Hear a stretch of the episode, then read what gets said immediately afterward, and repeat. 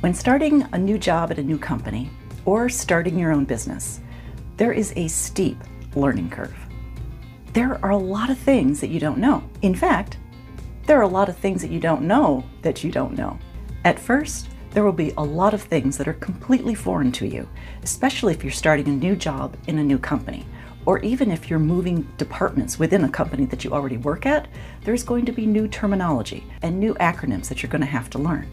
When starting your own business, there are going to be entire categories of business operations that you may have little or no experience in at all. Things like marketing, advertising, bookkeeping, accounting, legal, labor laws, insurance. It can be overwhelming. And when you finally get a moment to breathe and you're taking a break, scrolling through social media, looking at the internet, and you see some ads for done for you services, and boy, those look really attractive.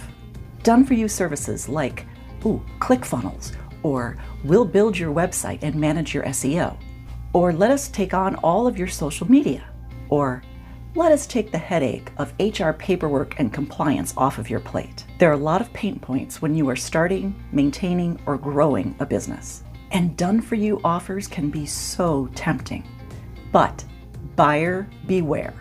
It is important for a business owner to have at least an understanding of all the working parts of the business. Rarely is someone good at all parts of the business, and rarely does anybody start out as an expert.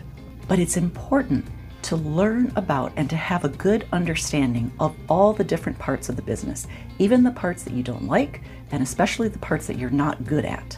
There was a small business owner who decided to delegate the responsibility of the point of sale system and the daily, weekly balancing and running of reports to a trusted employee. The owner barely glanced at the reports and didn't do any audits or cross checks. They didn't expect or suspect that anything was wrong until that trusted employee vanished, and they discovered that that employee had been embezzling.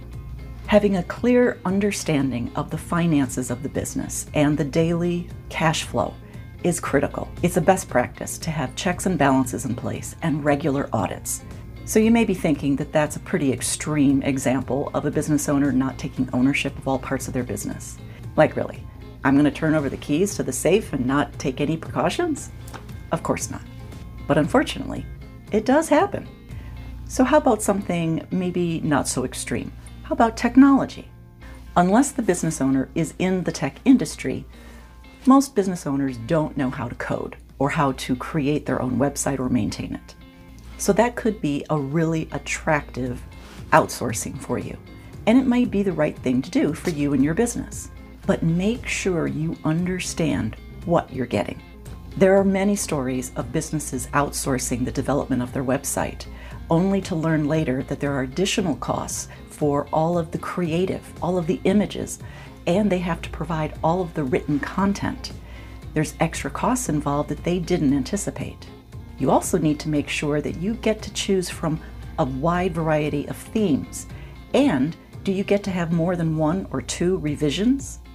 One organization paid a third party to develop their website, but they failed to ask questions about what would happen after the website was delivered, it was live, and they wanted to make some updates. They didn't ask those questions.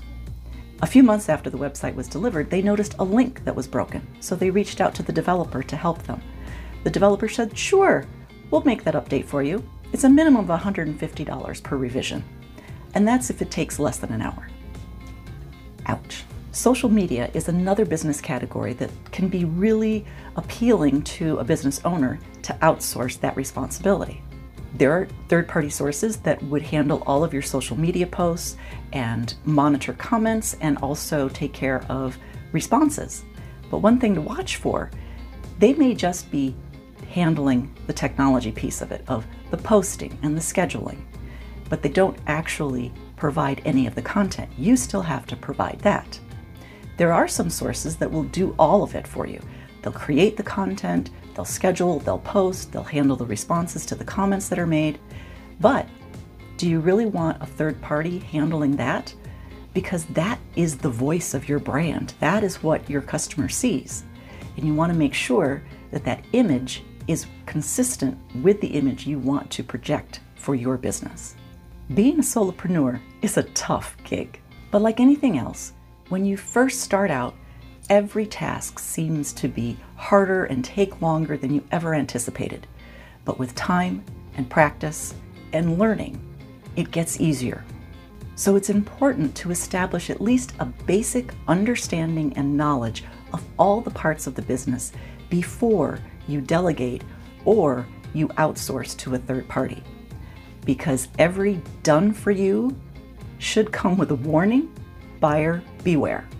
For more tips like this, like us and follow us on Facebook, Instagram, YouTube, LinkedIn, and wherever you get your favorite podcasts, just search for Retail Level Up. And go to our website, retaillevelup.com, and sign up for our email newsletters. We do Monday Motivation and Top Tip Tuesday because we can all use a little extra motivation right now, and we can certainly use some top tips. Because now, even more than ever, it's time to level up.